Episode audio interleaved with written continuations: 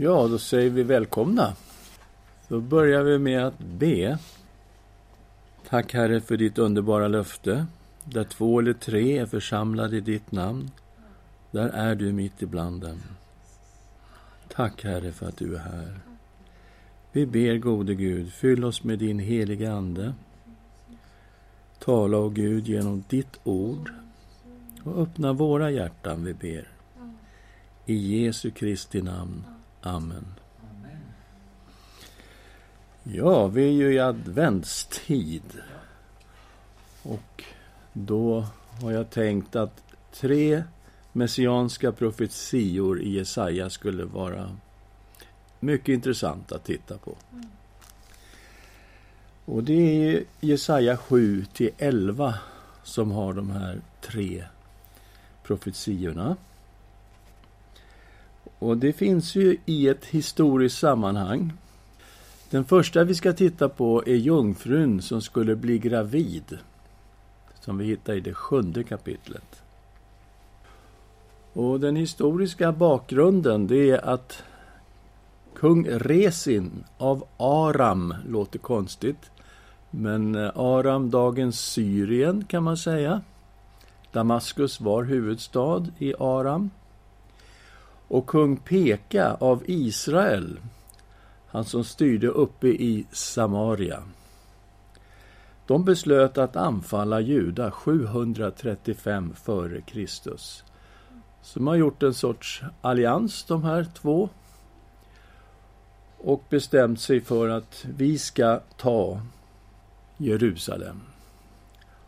Och eh, Judas kung Ahas, han blev eh, väldigt ängslig och alla i Juda blev väldigt ängsliga här. Det var ju en jättehot mot Juda som inte var så stort land.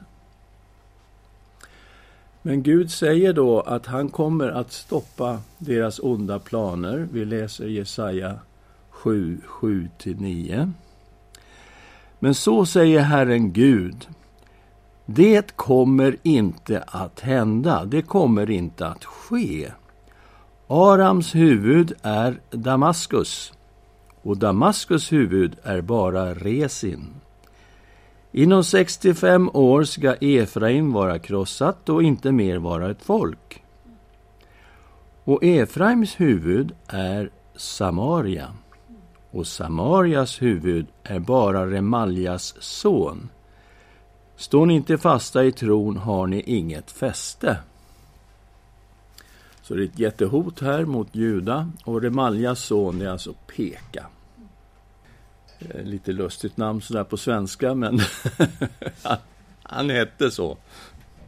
Jag uppfattar det på Jesajas inrådan eh, när jag läser eh, kapitel 7 så skickar kung Ahas av Juda en stor skatt till Assyrien och bad om hjälp. Assyrien var ju då supermakten på den här tiden och ett hot mot hela regionen. Och det kan mycket väl hända att det är just Assyriens hot som gör att Aram och Israel har gått i förbund med varandra för att kunna på något sätt stå emot det här trycket som kommer från norr.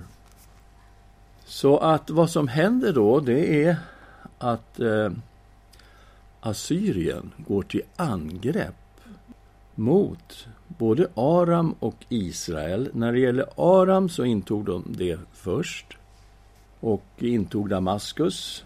Och den här uh, Resin, han dödades av assyrierna. Och hela norra Israel intogs av Assyrien. Och folket fördes bort i fångenskap. Och då var det ju katastrof i Israel och det blev en kupp. Och Peka dödades i kuppen. Gesundheit. Danke, danke. Ja. Vill du sitta där eller vill du byta? Ja, just det. Ja. Så att eh, Peka, han dödades i den här militärkuppen. Och det blev en ny kung då i Israel. Så om man tittar på tiden här, det är 735 kommer det här anfallet mot Juda. Och 732 så är de här två borta, tre år senare. Både Aram och Israel eh, är straffade, så att säga, och att assyrierna har intagit områden i Israel och utplånat Aram. Och Israel gick ju slutligen under 722 när Samaria föll, Assyrien intog huvudstaden Israel, Samaria och förde det norra riket bort i fångenskap till Assyrien. Och Israel upphörde då att existera som nation. Sen stod det lite kryptiskt här, 65 år skulle det ta för att utplåna det norra riket, Israel. Och eh, vad som hände var att assyrierna förde in folk i Israel. Och det där pågick i några generationer, förstår vi när vi läser Esra kapitel 4. Att det var flera assyriska kungar som förde in folk där Israel hade legat. Så 65 år är en ganska rimlig tid för Israel att så att säga försvinna som nation. Och då talar vi om det riket som ligger norr om Juda. Juda fanns kvar.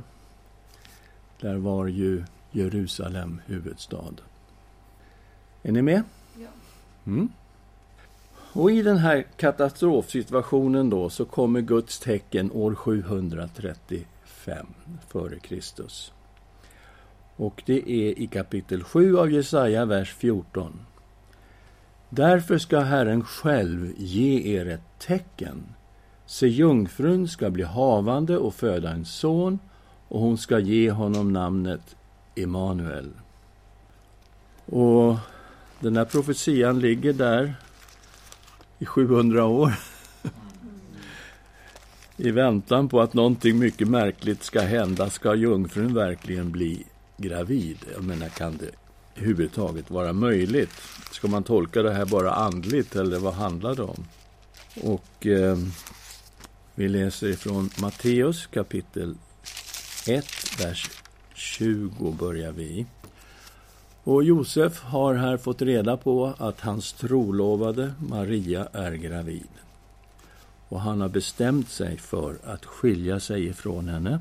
Vi kommer in i vers 20. Men när han funderade över detta, då visade sig Herrens ängel för honom i en dröm och sa Josef, Davids son, var inte rädd för att ta till dig Maria som din hustru. För barnet i henne har blivit till genom den helige Ande. Hon ska föda en son och du ska ge honom namnet Jesus för han ska frälsa sitt folk från deras synder. Och här kopplar ju texten ihop med någonting som vi inte riktigt ser på svenskan, men Jesus betyder ju Herren frälser. Så när man läser på det sättet, hon ska ge honom namnet Jesus, alltså Herren frälser, för han ska frälsa sitt folk från deras synder. Allt detta hände för att det som Herren hade sagt genom profeten skulle uppfyllas. Se, jungfrun ska bli havande och föda en son, och man ska ge honom namnet Immanuel. Det betyder Gud med oss. Så vem är den här Jesus? ja, han är Gud med oss. Vi går vidare till nästa profetia här i Jesaja. Och vi kommer till nionde kapitlet som ligger i ungefär samma historiska setting som det första. Ingen stor skillnad. Och ni ser att jag har en karta där. Och vi har två ringar. En röd och en gul kan man säga. Och den röda ringen är Sebulons stamområde. Och den gula ringen är Naftalis stamområde.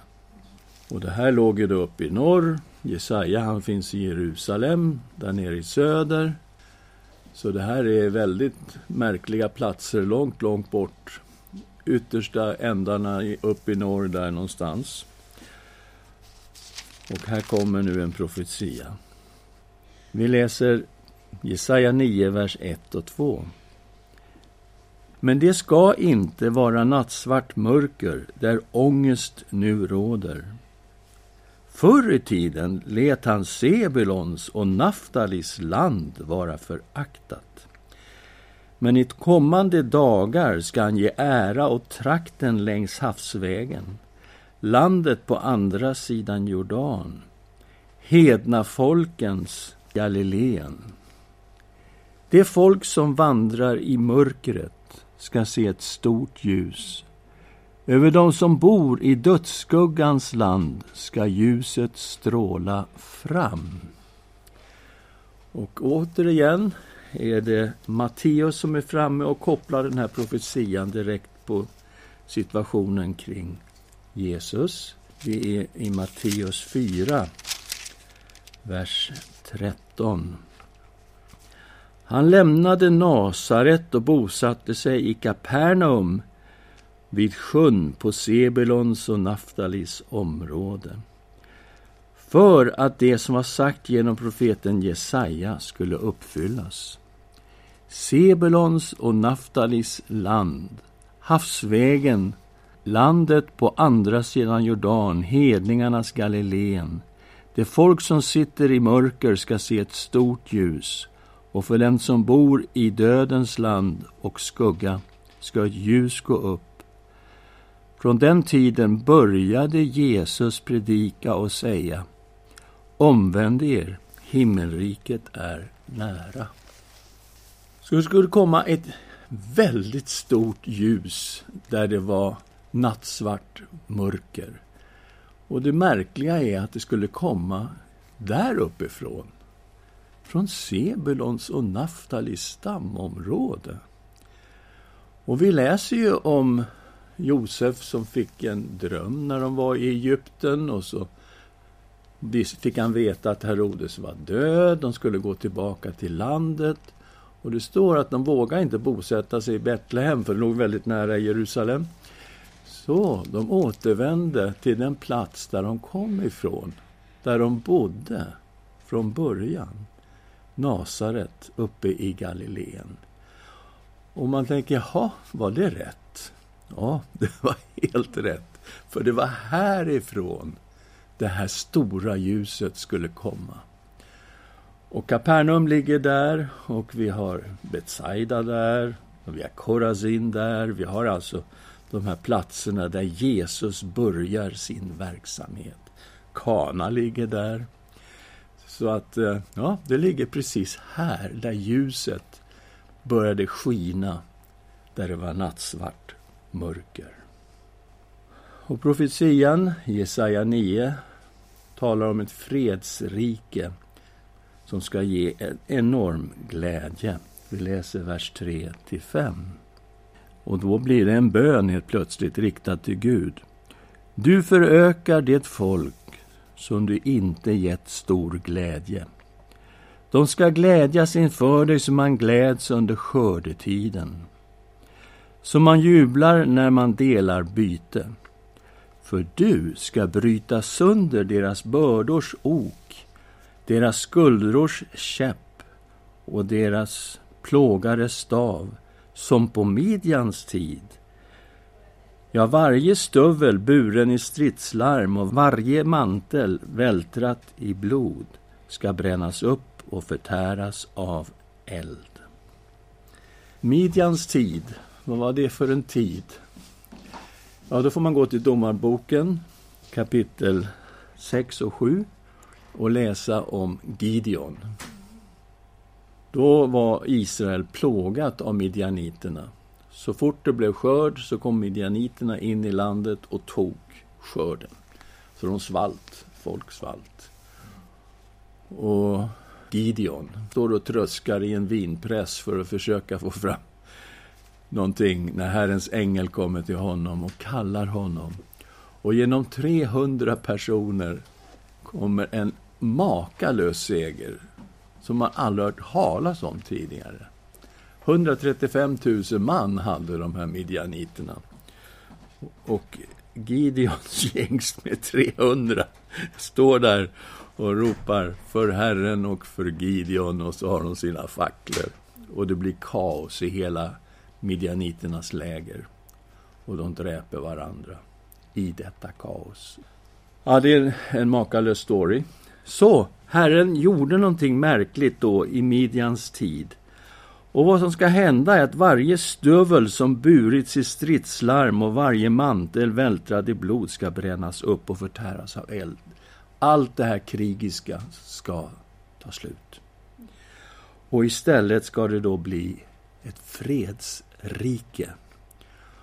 Och det har med det här ljuset att göra som kommer ur Sebulons och Naftalis stamområde. Därför att en kung ska födas. Sjätte versen. För ett barn blir oss fött. En son blir oss given. På hans axlar vilar herradömet. Så det här barnet är fött till att vara kung. Det är hans uppdrag. Han föddes för att vara kung. Vi ska se i Guds rike. Vem är han då? Ja, hans namn avslöjar hans karaktär.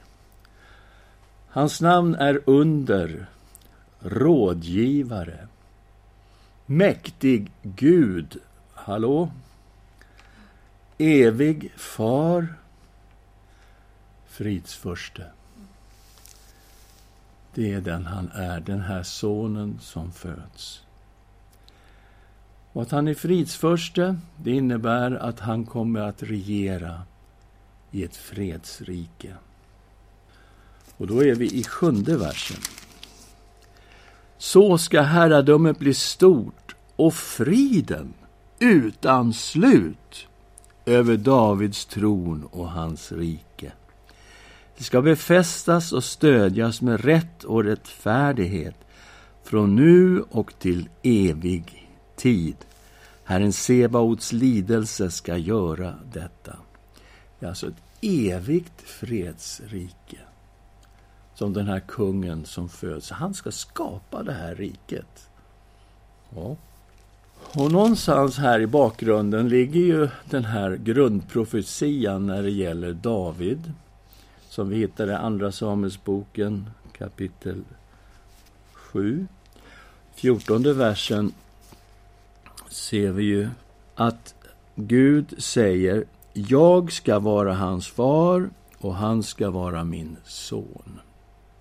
Det här ligger ju också i ett historiskt sammanhang. Det får man ju inte glömma bort när man läser det. Eh, det handlar ju om Salomo, det ska bli ett tempel. Även Saul figurerar i de här verserna. Men så bryter det igenom någonting helt makalöst. Den här sonen av David ska också vara Guds son. Och det är det vi ser när vi kommer till Nya testamentet. Att Jesus är Guds son. I sextonde versen läser vi Ditt hus och ditt kungadöme ska bestå inför mig till evig tid. Din tron ska vara befäst för evig tid. Så allt det här finns ju där i bakgrunden kan man säga när man läser profetian i Jesaja 9 och 7. Och vi ser när vi läser ängens ord till jungfru Maria i Lukas 1, 30-33. Att det är de här två profetiorna, den i Andra Samuelsboken och den här i Jesaja kapitel 9, vers 7, som ligger där och som ängel Gabriel drar ifrån. Så här säger Gabriel till Maria, var inte rädd Maria. Du har funnit nåd hos Gud. Du ska bli havande och föda en son. Och du ska ge honom namnet Jesus. Han ska bli stor och kallas den Högstes son. Och Herren Gud ska ge honom hans fader Davids tron. Han ska vara kung över Jakobs hus för evigt. Och hans rike ska aldrig ta slut. Och här ser vi ekot ifrån de här två profetiorna i Andra Samuelsboken 7 och Jesaja 9. Vi går till den tredje profetian Är det okej? Okay? Ja. ja. Och här möter vi att den här Messias som ska komma, att Guds rike ska skapas genom Messias.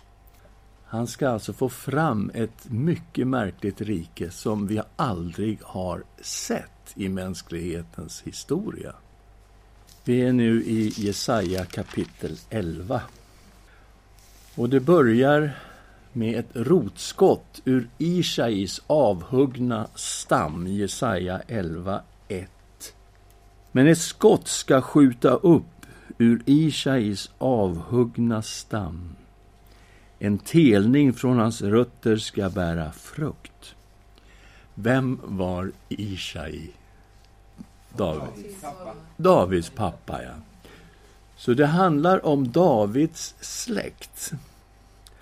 Och från och med David så blir det ett stamträd med kungar i generation efter generation. Men det här trädet, står det, har huggits av. Så det är bara en stubbe kvar av det här trädet. Det är en avhuggen stam. Och då måste vi titta framåt. Då måste vi gå ända bort till 586 före Kristus. När de babyloniska arméerna belägrade Jerusalem, intog staden och förstörde Jerusalem i grunden, brände upp staden och förstörde templet och förde Juda in i fångenskap till Babel. Där har vi Ishais avhuggna stam. Där upphörde kungalinjen. Riket upphörde. Landet var tomt kan man säga, det förlovade landet. Det norra riket, de hade förts bort 722 och istället hade det kommit in folk som assyrierna hade planterat där. Och nu var det det södra rikets tid. Juda förs bort i fångenskap. Och det förlovade landet är tomt. Och kungastammen är avhuggen och det är bara en stubbe kvar. Man tänker, vänta nu, läste inte just en profetia här till David i Andra Samuelsboken 7 och 16 att han skulle ha en son på en evig tron och ett rike som aldrig skulle ta slut. Så, vad är det som händer? Ja, den här stammen ska skjuta skott och ni ser ett olivträd här och ni ser att det skjuter massor med skott i det här olivträdet. Men kan vi veta vem det här rotskottet är? Ja, också den här profetian finns i Nya testamentet. Så alla de här tre som vi tittar på idag finns i Nya testamentet. Och vi vet att det här rotskottet är Jesus. Varför då? Han har själv sagt det. ja. Uppenbarelseboken 22, vers 16. Jag, Jesus, har sänt min ängel för att vittna om allt detta för er i församlingarna. Jag är Davids rotskott och ättlingen, den klara morgonstjärnan.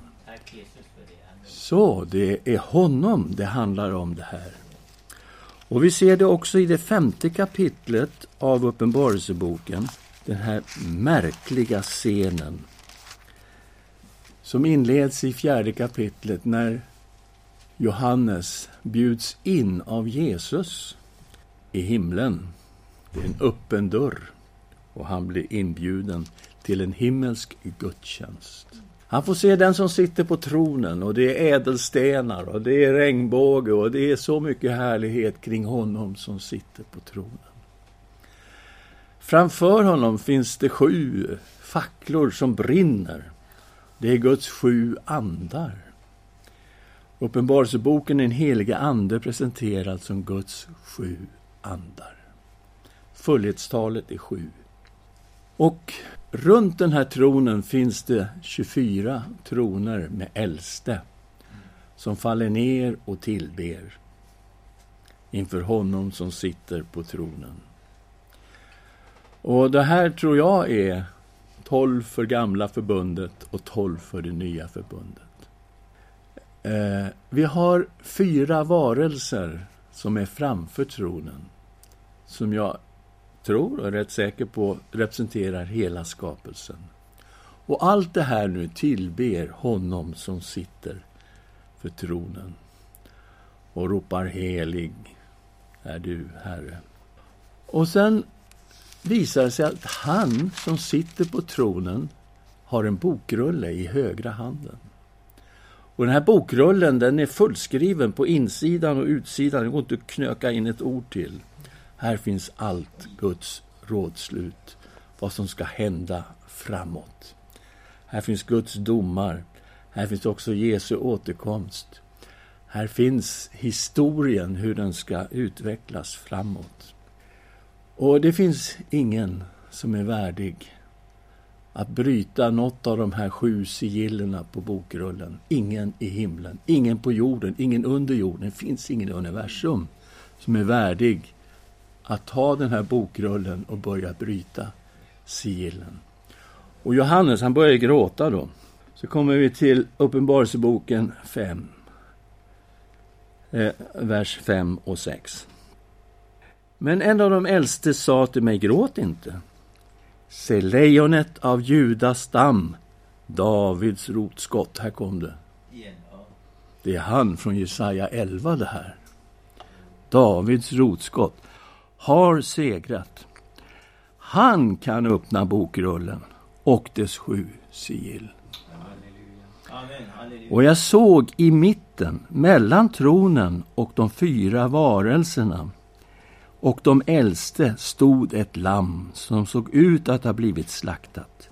Det hade sju horn och sju ögon som är Guds sju andar utsända över hela jorden. Så Herrens ande är över Kristus. Alltså så är det ju i Jesaja bok. Så är det här i den andra versen av Jesaja 11, Herrens ande över Kristus. Vi läser den andra versen. Över honom ska Herrens ande vila. Ande med vishet och förstånd. Ande med råd och styrka. Ande med kunskap och vördnad för Herren. Om man räknar in Herrens ande som en etta så har vi sju här. Och jag tror att hela begreppet med Guds sju andar kommer precis härifrån. Herrens ande över Davids son, rotskottet. Och när Herrens ande är över Davids son, då kommer det hända grejer. Oj, oj, oj. Kapitel 11, vers 3. Han ska ha sin glädje i vördnad för Herren. Han ska inte döma efter vad ögonen ser eller avgöra efter vad öronen hör. Så han är ju fylld av Guds ande. Och han kommer då inte att gå efter det han ser och hör. Han kommer att gå efter ett mycket inre ljus som han har. Vad står det? Utan han ska döma de fattiga med rättfärdighet och med rättvisa skaffa rätt åt de ödmjuka på jorden. Så han kommer ta sig an de svaga, de utkastade, de fattiga, de ödmjuka. Här kommer det rätt och rättvisa för dessa grupper av människor. Och Jesus sa, saliga är de ödmjuka. De ska ärva jorden. Mm. Det finns ju fiender även mot Kristus. Och han besegrar sina fiender genom auktoriteten i hans ord. Vi läser i fjärde versen. Han ska slå jorden med sin muns stav och döda de ogudaktiga med sina läppars ande. Så det är någonting, med, någonting som utgår ur hans mun. Han, en stav, står det här. I Uppenbarelseboken 19 med han som sitter på den vita hästen så går det ett tvegat svärd ut ur hans mun. Det är auktoriteten i Jesu ord. Det är det som är hans vapen. Det är Guds ordet som är hans vapen. Och med den, den då kommer han besegra alla fiender. Vi får lära oss mer om vem han är. Rättfärdighet ska vara bältet runt hans midja. Trofasthet bältet om hans höfter. Och det här är kungavärdighet som det handlar om, de här bältena. Men det talar om vem han är. Han är alltså både rättfärdig och trofast.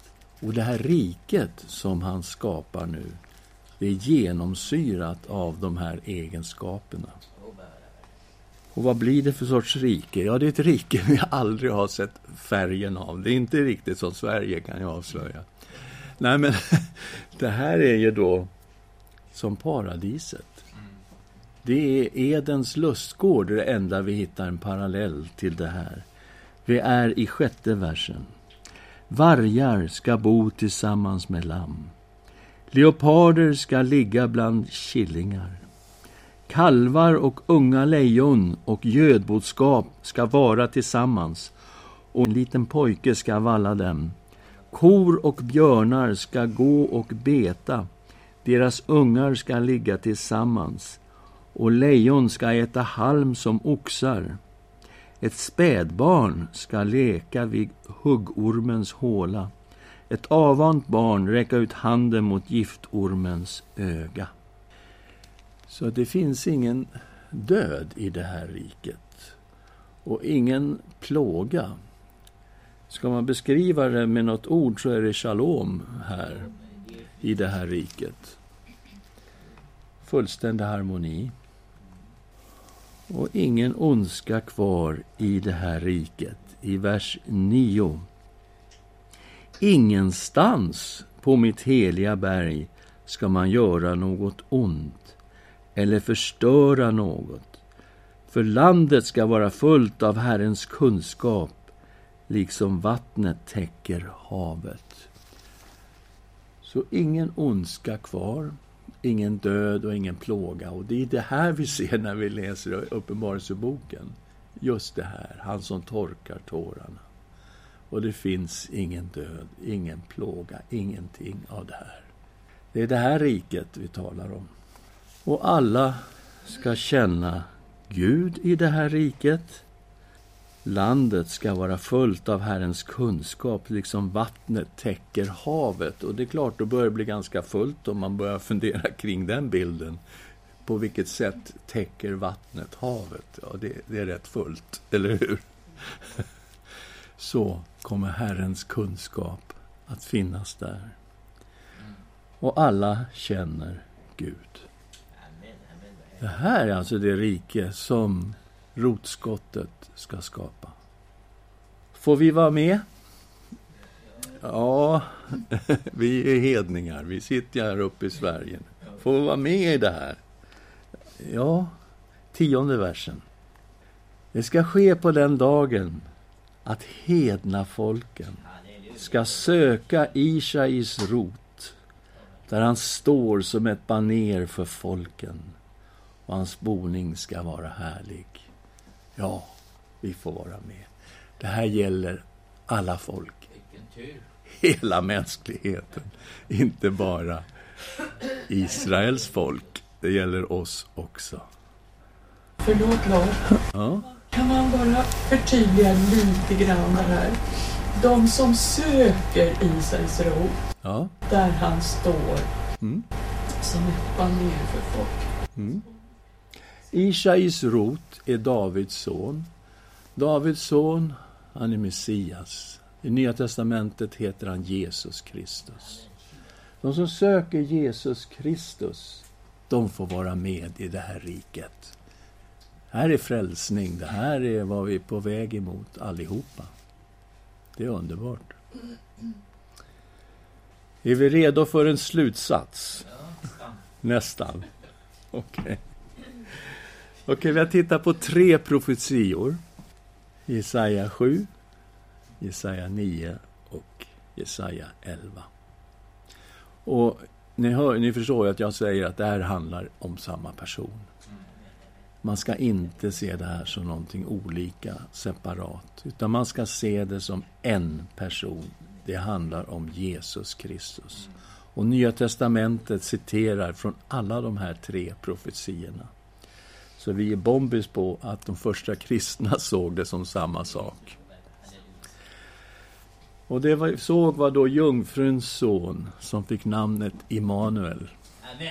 Gud med oss. Vi såg barnet som föddes till kung i ett evigt fredsrike.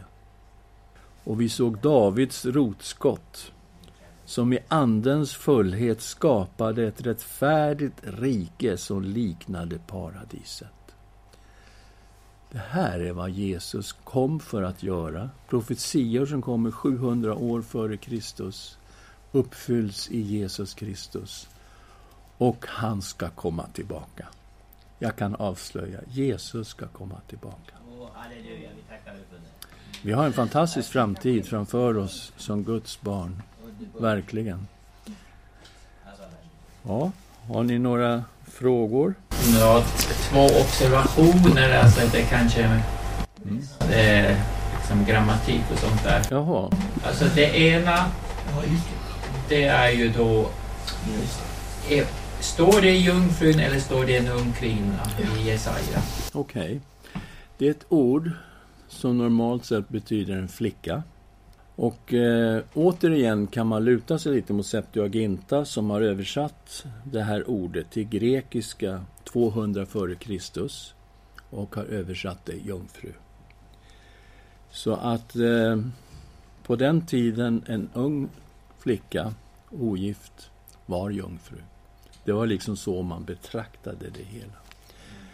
Så vi står på säker grund när vi talar om jungfrun. Det andra, det är i Jesaja då 9, vers 6. Ett barn, alltså i din översättning står har blivit oss för. Mm -hmm. och, och, och sen i en annan översättning eh, är det liksom skrivet som om det hade skett. Ja, precis. Och det här är vad man kallar för profetisk perfect. Prophetical perfect. Och det är att man beskriver någonting som ska hända men använder då detta tempus. Och vi kan ta ett exempel där vi läser det och tänker att ja, det här är klockrent. Jesaja 53. Men det var våra sjukdomar han bar. Våra smärtor tog han på sig, men vi såg honom som hemsökt, slagen av Gud och pinad. Han blev genomborrad för våra brott, slagen för våra synder. Straffet blev lagt på honom för att vi skulle få frid. Och genom hans sår är vi helade. Vi gick alla vilse som får. Var och en gick sin egen väg. Men all vår skuld lade Herren på honom. Så där har vi den här formen som man då har förstått att det är en profetia som ligger långt in i framtiden fast den är beskriven som färdig, som om det faktiskt har hänt. Ja, inte ovanligt beskrivningen av fredsriket mm. är ju med kor och, och björnar och så. Är det egentligen evigheten? Är det egentligen evigheten? Om du frågar mig så är det ja. Och frågar du någon annan så kanske det är nej. Men i min värld är det så. Den nya himlen och den nya jorden där rättfärdighet bor som Petrus skrev om, som vi också läser om i Uppenbarelseboken, som kommer från Jesaja, kapitel 66 läser vi om det. Ny himmel och ny jord. Jag tror att detta är vad vi är på väg emot. Faktiskt. Men, och jag tror att det är det eviga. Och att det svarar mot de här profetiorna om han som ska regera i ett evigt rike. Men var kommer in det tusenårsrike? För jag uppfattar det som att det här med eh, när lammet ska... Nej, när, när vargen ska äta med lammet och mm. Ja, så har en del tolkat det. Mm. Håller med om att en del har gjort så. Och eh, I Uppenbarelseboken är det enda stället vi läser om tusenårsriket. Och det är ju en bok som är fylld av symboler. Och jag uppfattar avsnittet om tusenårsriket i Uppenbarelseboken som en speciell belöning för martyrerna. Läs Uppenbarelseboktexten igen och tänk på att martyrerna är nyckelpersoner i Uppenbarelseboken. Det är de som finns under altaret, de som är slaktade för Jesus skull och som frågar hur länge dröjer det, Herre, innan du ska kräva rätt och rättvisa. Och de finns med genom Uppenbarelseboken, de som har gett sina liv för Jesus. Titta på avsnittet utifrån den aspekten. Eh, så gör jag. Ja. Eh, jo, den här första profetian. Eh, att Jönssons son eh, ska kallas Immanuel jag tycker den uppförs lite dåligt. För att enda gången som Emanuel nämns i Nya Testamentet är ju när man citerar den här profetian. Så jag, jag, kan ju förstå liksom att Jesu natur återspeglar innebörden av namnet Emanuel. Men ängeln sa ju att han ska kalla, ska ge honom Jesus. Ja. Därför tycker det är lite vagt. Alltså... Ja, Okej, okay, just det här med Emanuel. Mm. Ja, du får skriva till Matteus och fråga vad han sysslar med. Men, men andra namn, ja. Jesus, Emanuel, Josefs son, sådär. Eh, nej, men eh, det är ju det han är. Han är ju Emanuel, Gud med oss.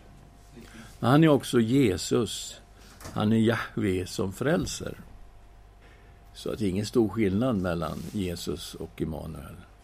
Vi, vi håller oss i innebörden, Magdalena. Mm. Jag tror att namnet var en beskrivning på personen. Ja, och det stora i vad som hände, att den helige Ande eh, såg till att Maria blev gravid. Det är ju jättestort. Och att det här barnet då är Guds son. Och det är det som återspeglas i hans namn. Ja, ska vi avsluta så? Ja. Tack Herre för de här tre messianska profetiorna. Det är så stort. Det är så fantastiskt att du blev människa, levande Gud, i Jesus Kristus. Och att du kom som en kung för att regera i ett evigt fredsrike. Du som sa till Pilatus, ditt rike är inte av denna världen. Nej, det är det verkligen inte. Och så när vi får blicka in i det här riket som du skapade, du som är Davids rotskott, fylld av Guds ande, och att det är ett rike där självaste paradiset finns. Och där inte finns den här ondskan, ingen plåga, ingen död. Och där du är den som torkar våra tårar. Tack, levande Gud, för att vi är på väg mot det här hoppet som vi har i Jesus Kristus. Amen.